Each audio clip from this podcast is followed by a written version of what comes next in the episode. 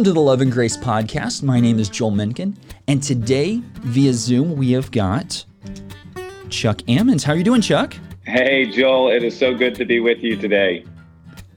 Awesome, awesome. I got to go to a conference that you happened to be te- uh, teaching at, and I just want to dig deep into first understanding your background and then digging deep into all of the wonderful things that you've got to experience on your journey through Love and Grace. So let's start. Absolutely. Let's start off with, first off, where's home for you? So home right now for me, we are down in the sunshine state of Florida, just outside of Tampa. And I'm actually, um, my wife and I and our kids, we moved to our dream home this past year. So I'm sitting in my home office right now on an acre of land, married to my high school sweetheart. We've got uh, five biological kids and two foster kids. And we're hanging out here in a much warmer place than you are right now, Joel. yeah, I'm uh, I'm up here in, in Dayton, Ohio, and we are, let's see, I think today, today's not too bad. I think today we're touching, we're right at freezing. Tomorrow, wow. Tomorrow through Monday, we're supposed to get like some snow and some ice. Wow. So I'm. See, we'd, we'd close everything if that happened. So. um. Okay, so. Did you did you grow up in a Christian home? So the the somewhat short answer to that would be yes. I was in a Christian home, but not a church home. So I actually don't really remember a time that I didn't believe in the existence of God, and not just God, but the Christian God, believe in Jesus. Uh, my mom uh, was and is the most Christ-like, hospitable, compassionate. Um, so all of the morality side of Christianity, I understood. But it wouldn't have been until I was about fifteen years old that a real reality of my own um, sin, I really wrestled a lot with shame. And that would have been the first place where I really started wrestling through this picture of what is my own responsibility before God. Okay. Um, what what led you to a place of of an encounter with Jesus? So I would say the biggest factor that shifted that for me. So I lived in Florida. Over the summers, I'd go stay with my grandparents, both my mom's parents and my dad's. And my dad's mom was a Pentecostal holiness minister. And so we would go to church with her. And it was the most interesting thing because, you know, she's this frail little five foot two, ninety pound woman. But when she would begin to speak about Jesus, something would come alive in her. That that I could only feel enveloped in this safety and this compassion, this love, and this power mm-hmm. that I couldn't deny. And so when I watched how she lived, I knew that the ways that I had gone, because of course my family had visited churches, but it had always been this intellectual and like like a separation between sacred and secular, right? Right. Was how I grew up. Was, you know, Jesus doesn't really care about when I go out and play football. That's what I would have believed, right? It's Jesus cares about when I'm doing these church things in this box. But that wasn't how my grandma lived. It was like Jesus was at the center of everything. And so over the next years, I started having a lot of conversations with her about the nature of who God is, about God's love. And that was where really a journey started the next few years of my life, from probably fifteen to seventeen, that there was this hunger. But really what was undergirding all of that was shame. I mean, I was just all the time living in a place that, you know, I was a nice guy, but I could never quite get it right. And I was aware of um, of my sin. Just a, a little side note on that. I can remember my first uh, time, probably about the age of fifteen, where I recognized the Bible was the Word of God. It, Jesus is the Son of God. And so I was overwhelmed by how large and vast and big God is. And I know my own stuff.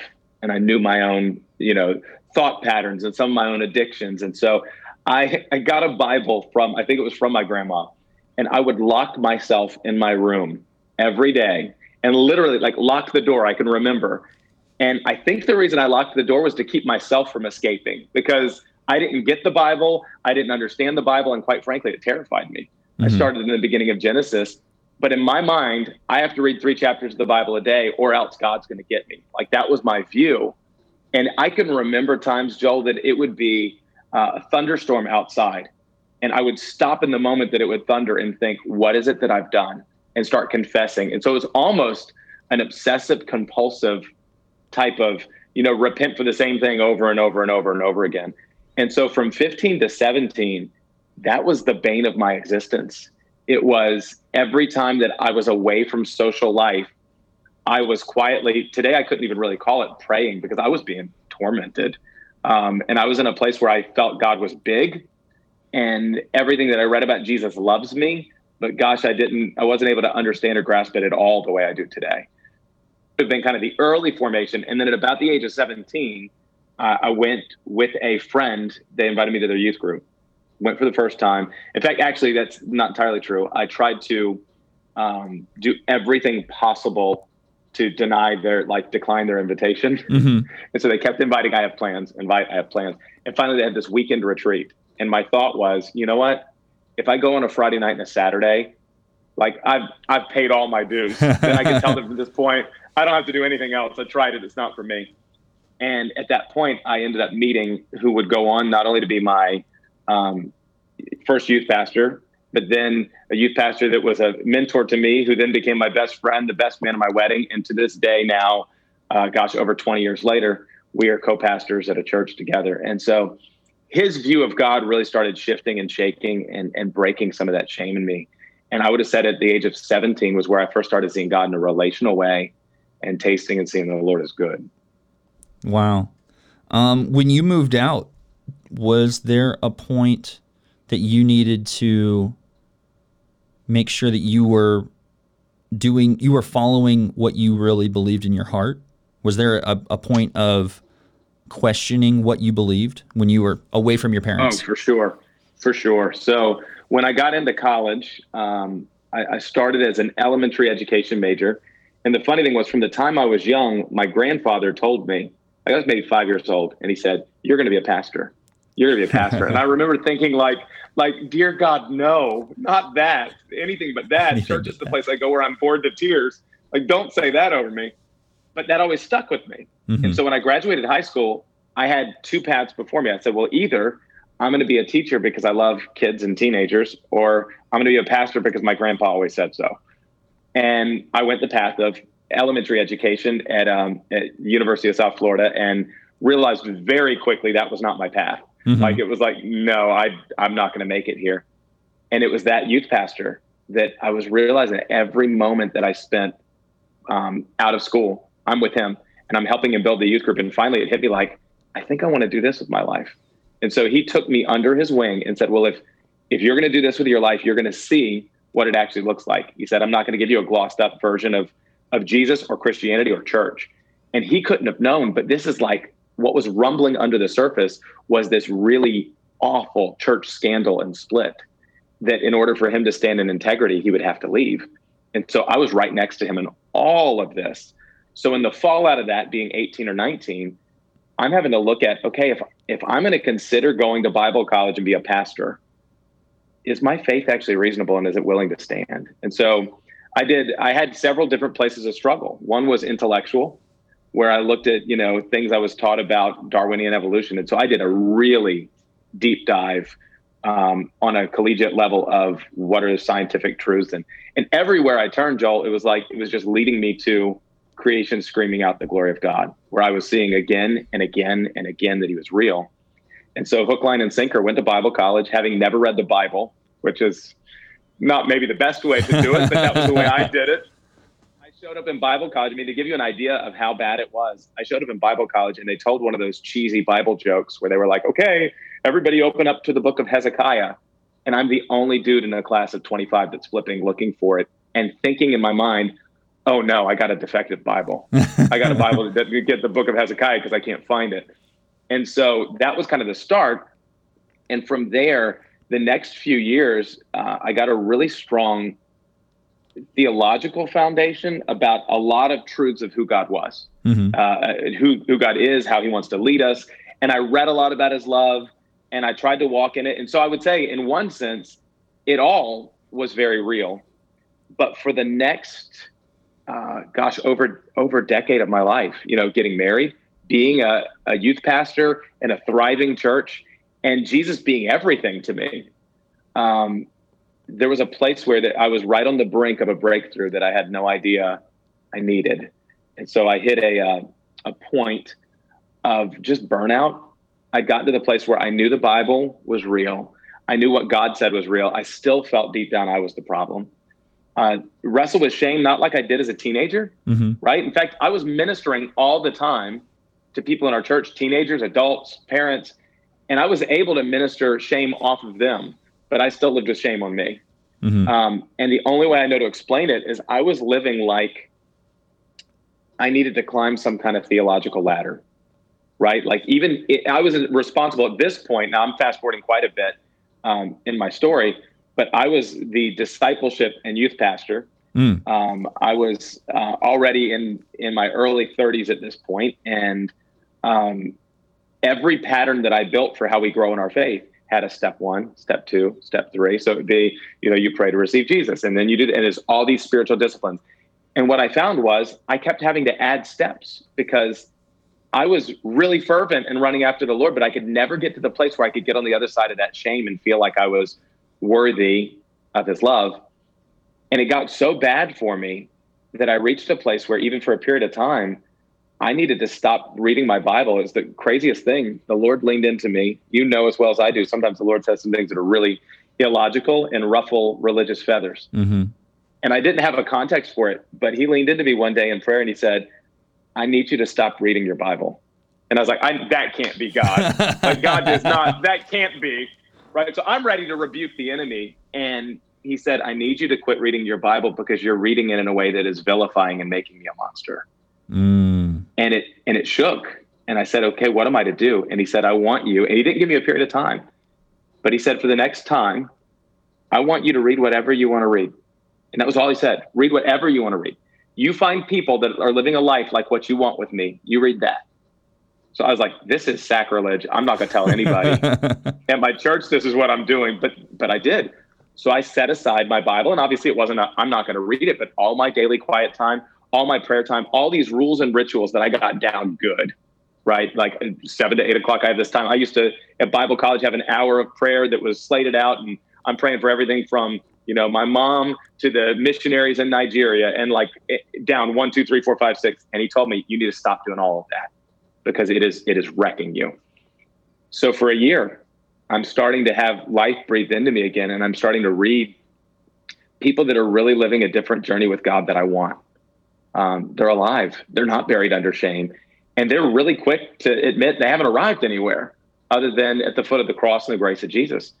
And so I end up at the end of all of this. And this is kind of where a turning point comes that I know will, will lead us into some good conversation. I end up at, at the end of all of it at this conference about two hours from my home called Power and Love with Todd White. Okay. I didn't know anything about Power and Love. I had never heard Todd White.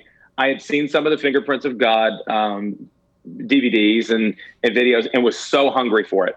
Knew it was real, believed it was real, went all the way back to my grandma to know. And in our church, we watched the miraculous all the time. I had been ministering the miraculous. But I was at this place where I'm going to a conference. And in fact, at this conference, I went as the leader. So I took some college students with me. And I can only say that in quotes because I had no idea what God had in store for me. And so we did this deal where, where they would come out and share all about the miraculous life of everything being the love of a, of a God that came to pay everything for you and already adores you, and a power that is just waiting to pour out because all of the Holy Spirit's already yours. And conceptually, man, I loved it. Some of the best teaching I ever sat under. Except then they would end and say, okay, now we're going to go have love in action. And I was kind of like, come again now? We're going to do what? And they said, we're going to go out in the entire city and just start wherever the Lord leads you. Don't overthink it. If you're hungry, go get something to eat. If you need a new pair of shoes, go to Walmart. But you're going to take this two-hour break, and you're just going to ask the Father to give you eyes to see people and obey whatever he tells you. And now you got to know from what I just told you I had done for years. I was the master of building the rungs and the ladder. Like, this is offensive. Like, this is the point of going, what, just go out and talk to strangers? No plan, no manual, no steps. And for somebody who already felt he was going to screw things up, it was overwhelming. So the first time out, I take the college students with me and we go out to eat. And, and I stammer and stutter through, you know, trying to really look for here, ask all the questions they said. And honestly, now I can look at it and say it was a, it was a beautiful time where we encouraged the waitress and it was great. But I was like, I'm doing this wrong. Mm-hmm. Right. So then we get to the next break and have another kind of halfway awkward time. We get to the next day and they go into the third break and all of the college students abandoned me. Oh, like every single one of them. They said, well, we heard something in the last session about how we should go out with people we haven't met yet. So we're going to all go out with some. And they were so excited. Like, yeah, Jesus. And they're looking at me. And I'm like, listen, my mom told me not to talk to strangers. So I'm not going out with somebody I've never met before. I feel like, I mean, this big and defeated. And and I remember the Lord leaning into me and saying, I want you to go back to your hotel room. And I said, God, that's kind of the opposite of this entire deal. Like it's, I, I've been coming here to finally get out of my bubble, not to go and, and hide again. And he said, you need to go back to your hotel room. And so I just, I, I shrunk down in defeat, dropped my head, my shoulders, went down to the Days Inn across town. And it was maybe, Joel, thirty-five minutes in a hotel room that there was a song, uh, Come Away, was a Bethel song that they had played at the conference. Mm-hmm. And I just couldn't escape it. So I put it on my phone, set it on the bed. And then I just let God have it. I just, I yelled and screamed at God to say, you know what? Here's all of this. I've left this to follow you. I've left this to follow you. You know, I, I love you and I'll do it. I'll lay down my life for you. And yet I can't get past this sense of shame. And I said, and what you're asking me to do, I'm trying the best I know how to do, and I can't do it. I can't. I'm going to fail at this. And then I just hear a silence. They said, good. Are you ready to finally let it go? Are you ready to finally let go of your effort? Are you ready to finally let go of protecting your reputation and get your identity? And all of a sudden, in this hotel room, I saw what was like a starting line of a race, like the, the chalk that would be across the starting line of a track. And I saw this line across the floor. He said, are you ready to cross the line, son? And I didn't even hesitate. I lunged across the line only to look up and realize my, my uh, window to the hotel room, the curtains have been open the whole time. And I'm facing out in the parking lot. You know, so I've just been here yelling and shouting and lunging and raising my hands up. But at that point, it was like something lifted, even to a point of I didn't know what happened. And it, I, I laugh about it. In fact, I wrote about it and kind of um, in a joke that is absolutely not. I've, I've shared this story in writing, and people are like, "You're exaggerating." I said, "I promise you, this is not exaggerated." I walked out from the doorway of room one twenty of the Days Inn in Naples, and something had changed. And suddenly, I'm walking down like the Christian version of Elf. Down the main hallway. It's like I'm I'm seeing the the um one of the cleaning ladies come by and I'm like, hi, good afternoon. The linens are lovely, you know, and I'm like just all the way out, all the way across to uh to eat at the Cracker Barrel and gladly announce that I'm dining alone. And then I find myself as I'm sitting there, the waitress comes up and it's like I'm seeing and sensing things going on in her world and her life, things I'm supposed to ask her about, you know, this, that, and the other. And it's no longer like, and I'd gone to Bible college. I'd gone and gotten my master's degree in theology. I knew all of the tricks. I knew all the evangelism tactics. This wasn't that. Mm-hmm. This was just, I loved this young lady I'd never met with the love of the Father. And I wanted more than anything for her to know that she was loved. And so for the rest of the weekend, I didn't know what was happening, but time after time after time, I'm starting to step out of my box. And when I went home, you know, the way my wife, who has been my best friend for many years, we're coming up with twenty years of marriage. She says, you know, the guy that left and went to that conference never came back. That just something about everything and who you are is different and changed. And so that was the, the very beginning of a journey into understanding the magnitude of the Father's love in the midst of our mess and just how ready he is to meet with us, push us away from religion. And uh, it's been a wild ride since then. That was two thousand fifteen. Wow, two thousand fifteen. We're twenty-one. Yeah. Dang, six years. Yeah, so that that's, I don't want to say it's identical, but I, I have a similar thing where just going through, just following the Lord and stuff has completely opened my eyes to love and grace and how that how important that is, not only in theology with what how I'm understanding the Bible, but how I'm living. Because yes. If I see someone on the side of the road. I see someone on the street, someone passing on the sidewalk. Seeing them as not only another human being, which is important, but seeing them right. as a son or daughter of God, and they are my brother and my sister. That that I need to... I, I guess I've gotten, because of the the upbringing that I had, I had I had always thought there was an us and them. It's us, we're right. we're the the righteous, and you have to go through all of these things to be righteous in God's eyes. And you, I don't know your story. I don't know if you've gone through these steps to be righteous with God, where that really was a big separator from from seeing them as as Okay, I, I don't want to say I didn't see them as human beings, but I didn't see them as right. someone who is is supposed to, who who is, is not below you but is on the same level as you, right? No matter what. Um.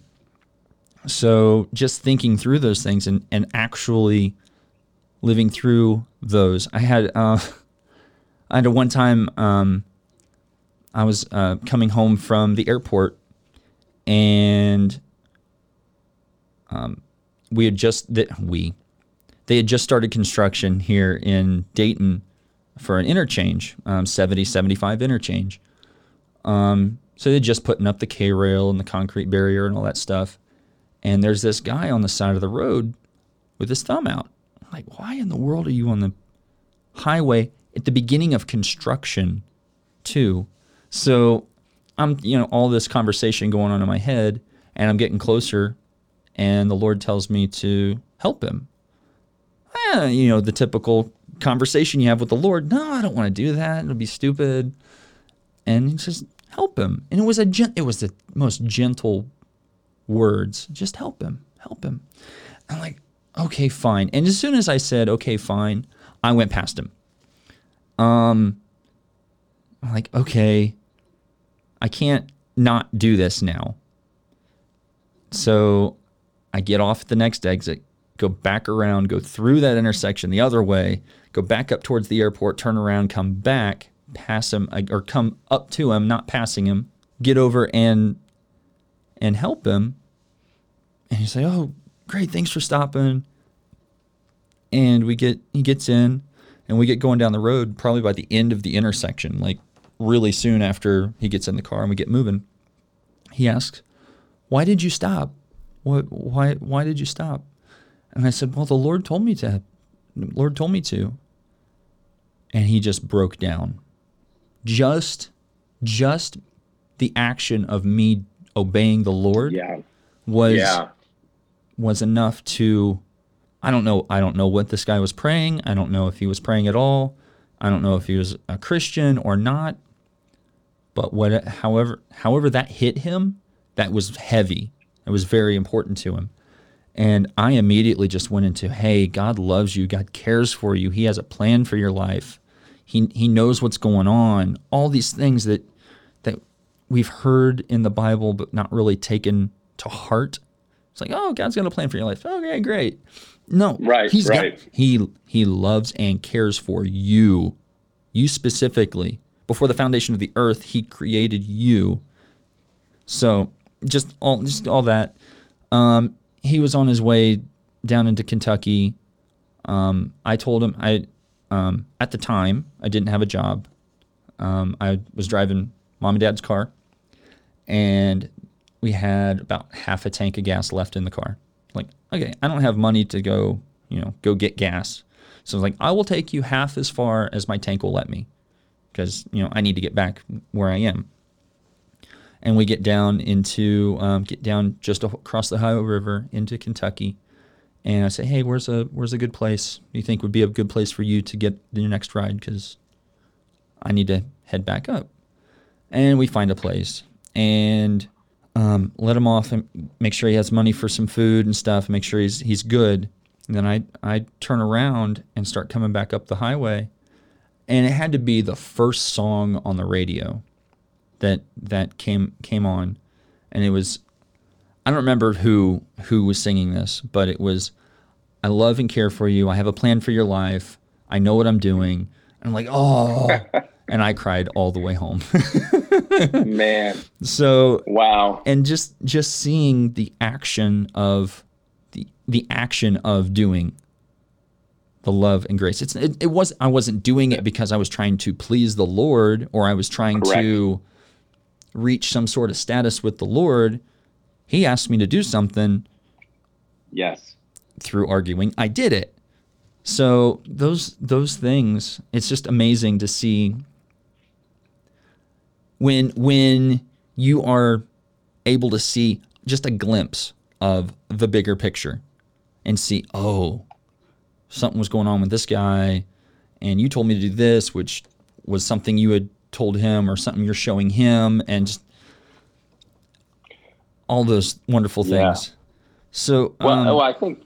Go ahead. I think you getting into this picture of um, getting rid of the separation between us and them, mm-hmm. which is so huge, because that's where we get back to the simplicity of the gospel, right? They had six hundred thirteen laws that they said, we got to follow all these things to be perfect. And Jesus is asking, he says, no, love the Father with every bit of your being, right? And if you're going to love the Father with every bit of your being, the way I typically share it is, you know, how much is all percentage-wise? That's one hundred percent. Mm-hmm. If you give God one hundred percent of you, then what percentage do you have left to do anything else? Mm-hmm. Nothing, right? So your one Christian duty is love the Father, bring all of your mess, all of your doubts, all of your questions, all of your shame, bring everything, because he wants to trade burdens. You bring it all to him. And then he says there's an exchange that takes place mm-hmm. where you're going to love your neighbor as you love yourself. And so what I saw, the way it worked out in my life, was when I came in that moment to say, Father, I'm just ready to cross this line with you, that I finally was able to see the way the Father loved me. Mm-hmm. And I was able to love myself. And what I found is if I can love myself, then loving others is easy, because then we're back at this place where there's there's no us and them, right? It's just us. Mm-hmm. It, it's just the human race that that the Father cares so deeply about, that he sent his son to die for, so that we could all find a way to be one to any who would come of every tribe, tongue, and nation. And I think there that is a message. And so I just commend you, Joel, what you're doing with love and grace, because if ever there was a time, like I hear people all the time, it's so dark outside, it's so dark outside, it's so dark outside.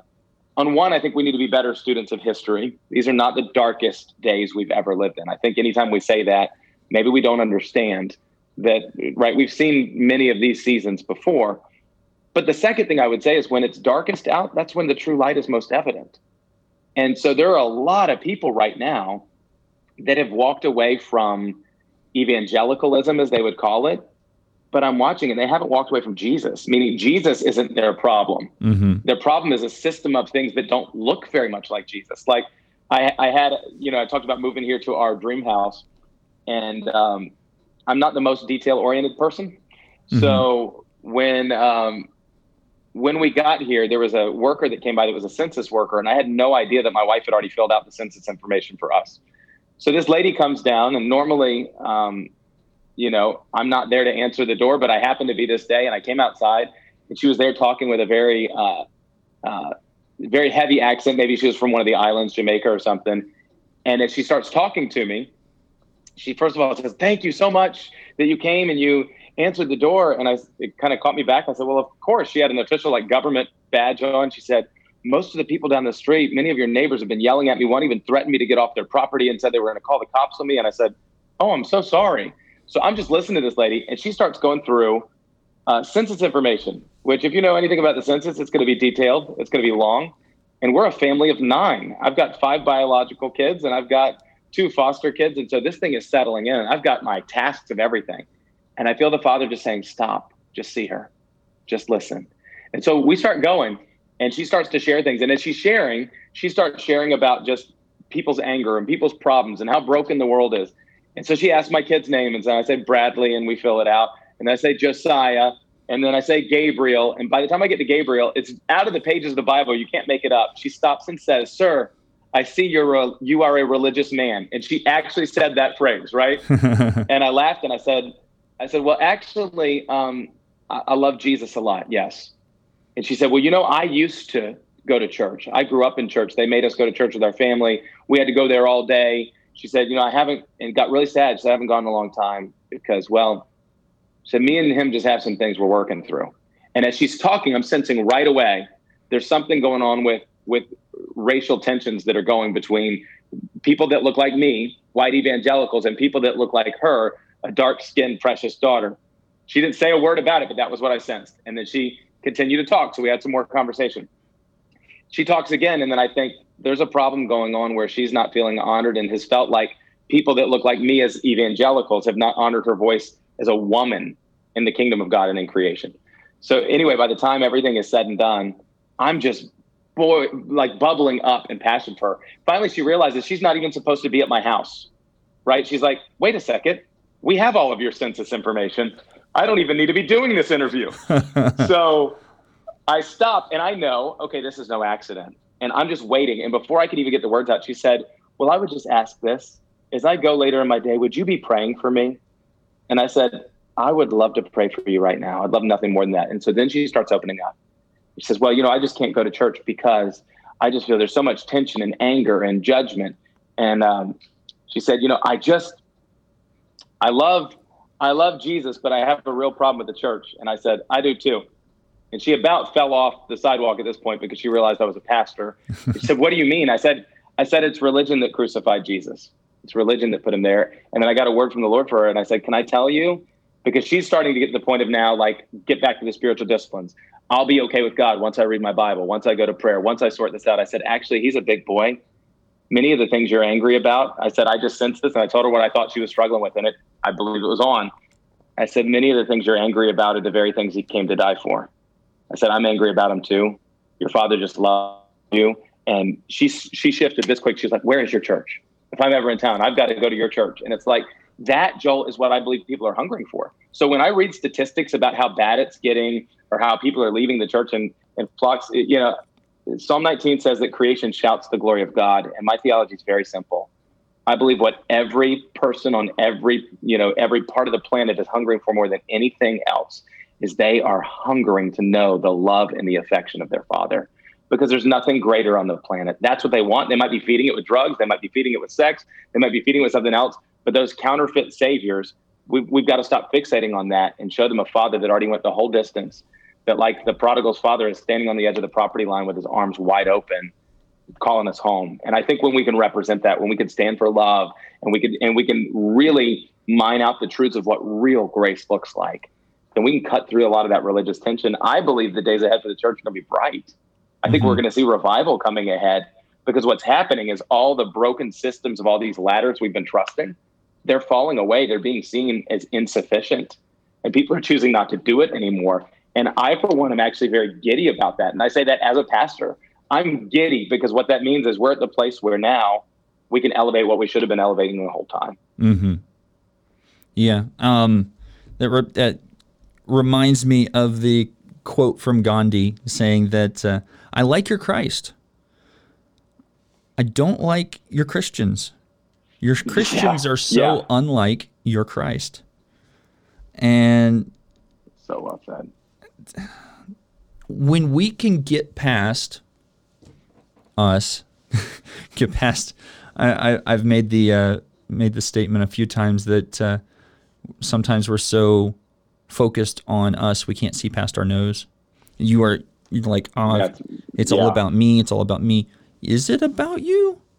I mean, uh, mm. Jesus told us to be his hands and feet. We need to, to go and do, not saying that we do because we need to out of out of um, a duty. How can we not? Yeah, that's it. How I, can we not? I Once guess, you've seen how you've been loved, you got to. Right. I, unmarried I'm, from this point of view, but I see it as when you when you love your spouse so much, do you not want to do things that make them happy? Just just because. Right. And it's it's not because you want to please them. It's like, oh, I'll get brownie points. It's you truly love and care for them. That's it. So well, and that's, you know, that the word that God gave me that is really kind of, I had no idea that this word he gave me was going to be such a marker for my life and everything moving ahead, but he gave me the word overflow. And the idea that he says, out of the overflow of the heart, the mouth speaks, mm-hmm. right? I'd always seen that as a negative, right? Those shameful things you're doing, your mouth is going to speak. And the Lord said to me, no, out of the overflow, your your heart, your mouth speaks. So when you're actually loving me with all of your heart and you understand how deeply I love you, you how how can you not? You can't help it. And so that's what I found since two thousand fifteen, Joel, I can't help it, mm-hmm. right? I, I just, I I, ha- I can't help loving people. I can't help forgiving people. And that's not saying that it's all become easy. No, sometimes uh, it's the hardest thing in the world, especially with religious people. I have the hardest time with people who claim the name of Christ because sometimes they can be the most downright mean because they don't understand the concept of grace. They act as if, you know, they got there somehow because of the way they read their Bible or they share their faith or they do this or how moral they are. But the reality is when you know how deeply you've been loved, it literally has to overflow out of you. You can't stop it. And so it's, and I think that's what Jesus was getting with when he said, hey, your one job is you abide in me. And if you abide in me and have roots, you're going to bear fruit. Mm-hmm. It's not something separate you do. You don't say, I've been abiding, now I'm going to go out here and bear fruit. It's like, no, it's the result and it's going to fall out all around you. Mm-hmm. And that would be what I would say from two thousand fifteen to now, what has changed my family is we're walking much more in an effortless union with God, that I know I'm adored by him.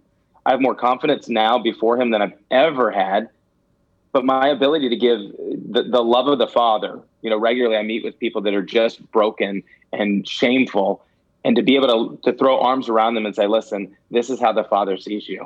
And I can't stop myself. I can't help it. Mm-hmm. Nobody has to ask me to. And I think that's the goal is because, you know, there's this multifaceted glory. So the way you're going to pour out the Father, Joel, is going to look a shade different than the way I am, right? And that's what the Bible means when it says the eye can't say to the hand, I don't need you. Mm-hmm. And the goal is, gosh, if we could stop comparing, if I could stop comparing and need to look the same way Todd White looks, but to thank God that there's a Todd White on the planet, mm-hmm. and then to say, but what does Christ and Chuck Ammons, the hope of glory, look like?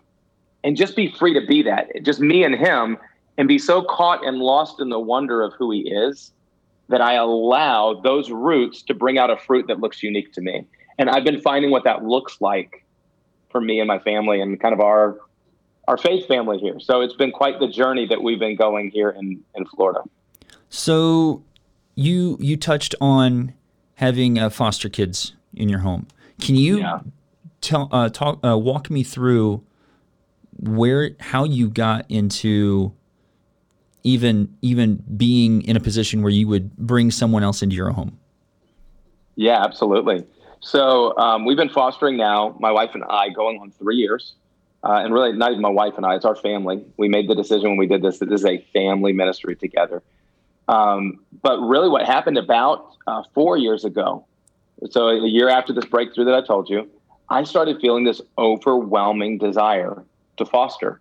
Nobody had talked to me about it. Now, Uh, my close friend that I told you about, this co-pastor with me, he's adopted two amazing kids, and I've gotten to watch how God's poured through that. But I started having this vision of fostering. And my first thought, Joel, was, oh, no, there's no way in the world I'm going to go to my wife and have this conversation. Mm-hmm. We have five children. She homeschools them all. Like, I mean, how do you even bridge that? Like, you know what we could use around here? Something else to eat and poop. Wouldn't that be great? Just bring, bring something else in the house. So I told the Lord, I said, Lord, I believe this may be your heart, but if it is, I need you to light it on the heart of my wife.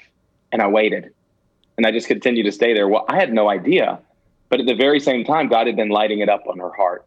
And so we had this one conversation where we were in the backyard and, and watching our kids play, and she just leaned into me and said, don't freak out, but, and she began to tell me her heart. I was like, no way, that's what I've been praying for. And so we got this unique vision. And so our vision, because people ask it a lot, um, obviously we already have five kids, so we're not fostering for anything that we're trying to get out of this for us. We got plenty of joyful noise. My quiver is full, right? Any Bible phrase you want to put on it. Um, it was that overwhelming love I told you about, Joel. The idea of there's so much brokenness in the world and the Father is so big. And I said, you know, I, I want to live in a place where I don't treat the enemy bigger than the grace and transformation and invitation of the Father anymore. And I want to be a part of the solution. And so our our mission, our family mission, is to foster to reunify. So we step alongside really broken families that have lost their children. Usually it's reasons like uh, abuse, between domestic abuse, between mom and dad, or even toward the kids.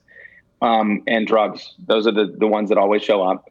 And our job is to come alongside them and play whatever partnership role we can as an advocate, to bring the kids in our home, to be mom and dad, to bring them in as brothers and sisters, to put them in a safe environment, and then to advocate and actually walk alongside the parents. And so we have, uh, this is our, our second placement right now we're in.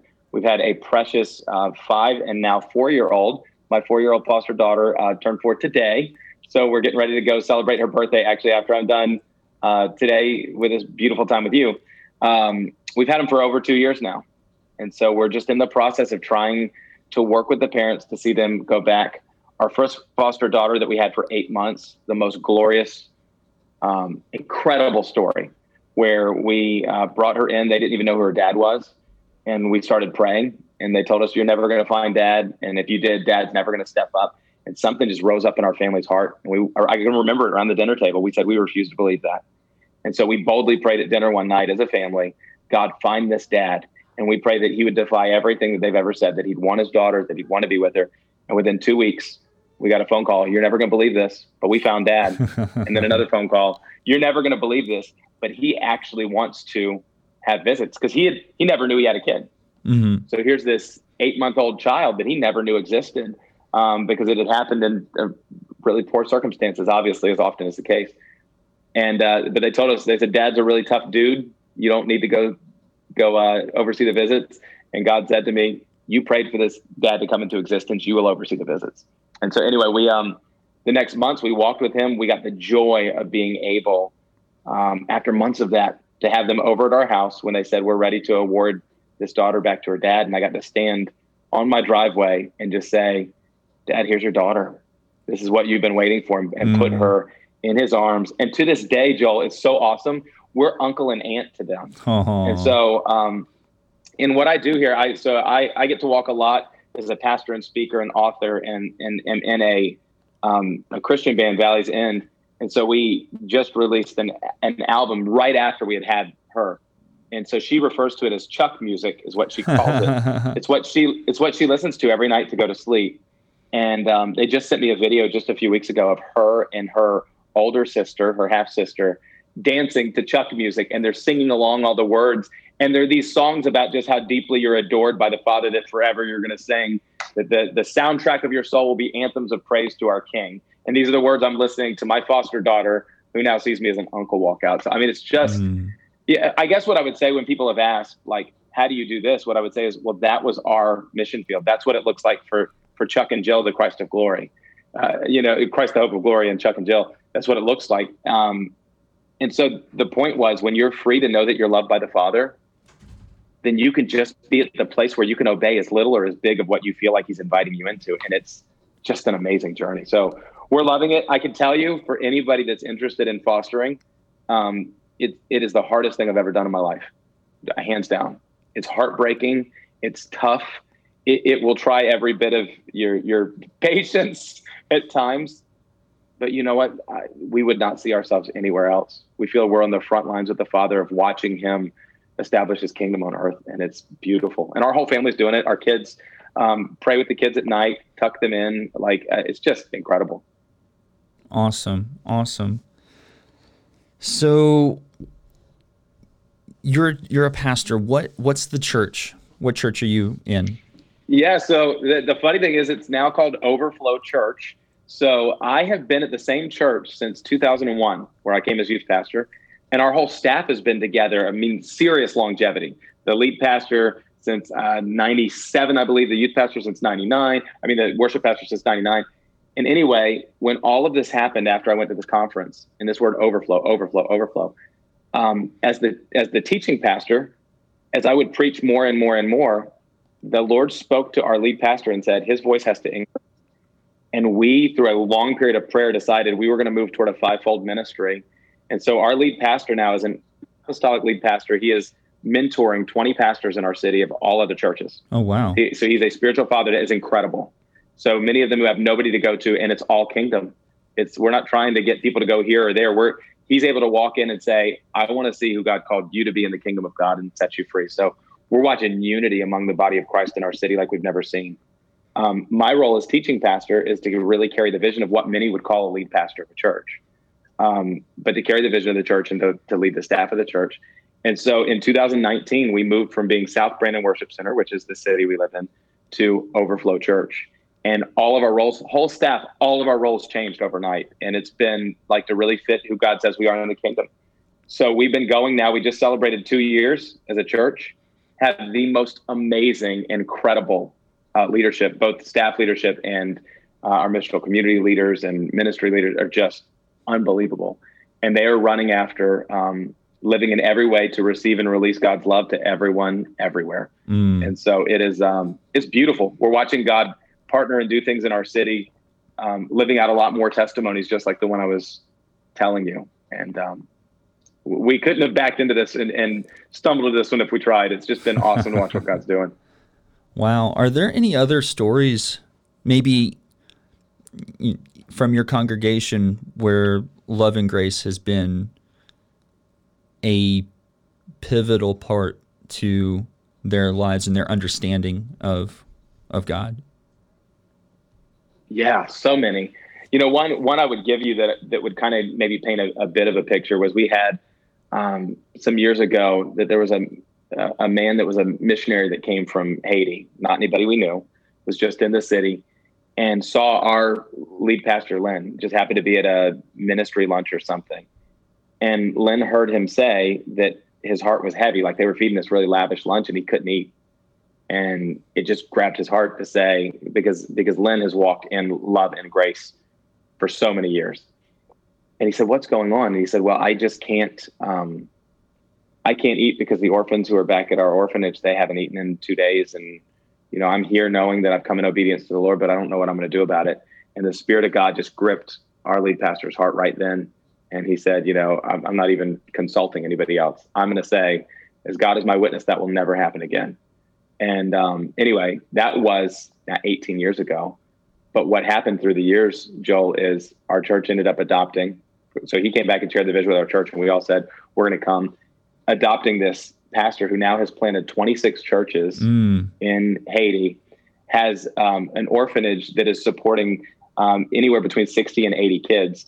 Our outreach pastors then ran with the vision that Pastor Lynn started with and said, you know what, we're going to see a way that all these kids are not only sponsored, but that God starts to move. And so that was their piece of it, right? They went down and they said, we could sponsor these kids. We could be at a place where we're praying for them. And so on our fridge, we've got a picture of one of these precious children that we're praying for all the time. And so all the kids got adopted immediately. In fact, so many wanted to adopt one of the kids. Um, two people have adopted each. So it like doubled the support that's going and prayer support that's going. And then it didn't stop there. A team went and somebody on the team has medical expertise. And they were like, look, it's deplorable health conditions. What if we went to start a clinic? And so now they've started in moving a clinic. And and so what's happened is this snowball effect, because then when it would go, just this whole idea of the Father really loves us and he wants to share that everywhere. Then somebody else in the community that saw it there said, well, I can't go to Haiti, but I'm hearing about all these orphans that are here in our city. And what if we were to start a foster closet that made a way for these parents who are trying to get back on their feet to have the supplies they need? And so just this past year, boom, they launched a foster closet. And so what I would say to you, Joel, that's been the coolest thing for me to walk in is it is story after story after story of each person saying, okay, if the love of God and the grace of God is really that big, and we don't have to do anything to earn it. When Jesus said it's finished, he meant it. Mm-hmm. He paid it all, which means we don't add anything to it. So in all of our mess, we just come today. Um, we are watching so many people like that respond in a way where they're saying, because the love of God is real, then the grace of God needs to be dispensed from us. Mm-hmm. And so right now, um, we have what have been our small groups at church have really been transitioned to missional communities, basically micro churches that are meeting. And all of them together collectively are adopting missions in our city, where whether it's foster care, one is just uh, has just picked it up. There's a lot of um, fighting of sex trafficking going on in Florida, like it's just really bad. And so a group of ladies just stepped up and said, you know what, we're going to step into a ministry where we're going into inner city Tampa to where like the strip clubs and the places like that to show these women who feel like they've crossed the line. Because for many of them, as, as you know, if you've ever researched it, many of them are at the place where they're moms that are trying to provide for their kids, that they're not wanting to get in a place where they're doing something unsavory, but they don't have any skill sets. They found themselves on the wrong side of what they're doing. They feel dirty, detestable, and deplorable, and yet they do this so their kids can eat instead of them turning to be a drug dealer or something. They said, we're going to go to the front lines and we're going to tell them that that God thinks they're to die for and that he adores them, and we're going to hug them and we're going to be present with them. And I mean, that's just the heartbeat that we're watching. Um, our entire, you know, it's it's not a not a super large, it's not a mega church congregation. You're talking a few hundred people together, but every single one of them is living as a frontline leader of the kingdom of God to say, you know what, our Jesus has come and been so kind and gracious to us now. And so literally our mission statement as a church, you heard me allude to it earlier, it's not we exist, I hate we exist statements, because mm-hmm. God didn't call us to exist. Right. God called us to live. All right. So we live to receive and release God's love to everyone everywhere. And I got to tell you, Joel, they do. Everywhere I look, that's what I'm finding, like story after story after story. So that's just a few like little snippets of where it's at, but we're watching it all over. Really, our congregation take it even global right now. Wow. Wow. It's amazing to see how from one interaction or a few small interactions, how you say ripples in a pond, how far that reaches. That's it. Where you guys are reaching out to people in Haiti, and you guys are reaching out to people probably that you would not traditionally reach in your own community. So, yeah. Absolutely. Wow. Um, Chuck, how can people get a hold of you? So our church, uh, Overflow Church, um, my overflow church dot com has the info on our church. And then I am I'm a very simple man. I learned one form of social media. I learned Facebook because that was the first one that really hit. And so I tell people when people are like, well, why aren't you on Instagram? Or why didn't you try this? Or why didn't you try that? People always want to know, like, are you making a, a statement? I was like, I'm not making a statement. I just learned one of them. Chuck Ammons on Facebook would be a great place to find me there. And then um, any music fans out there, we have a band, Valley's End, that's a singer-songwriter band that really lives to write anthems about our King and the goodness of our Father. So awesome. That's what we're doing on this on this side of the country. Thank you, Chuck, for joining us on the podcast. Um, guys, I would love for you to share this story in this episode. Um, comment, like, subscribe. We're on Facebook. We're on Twitter. Go ahead and find it, share it. Tell us what you're thinking. We want to we want to know what your thoughts on love and grace are. Can we help you understand what we've what we've been through? We want to help.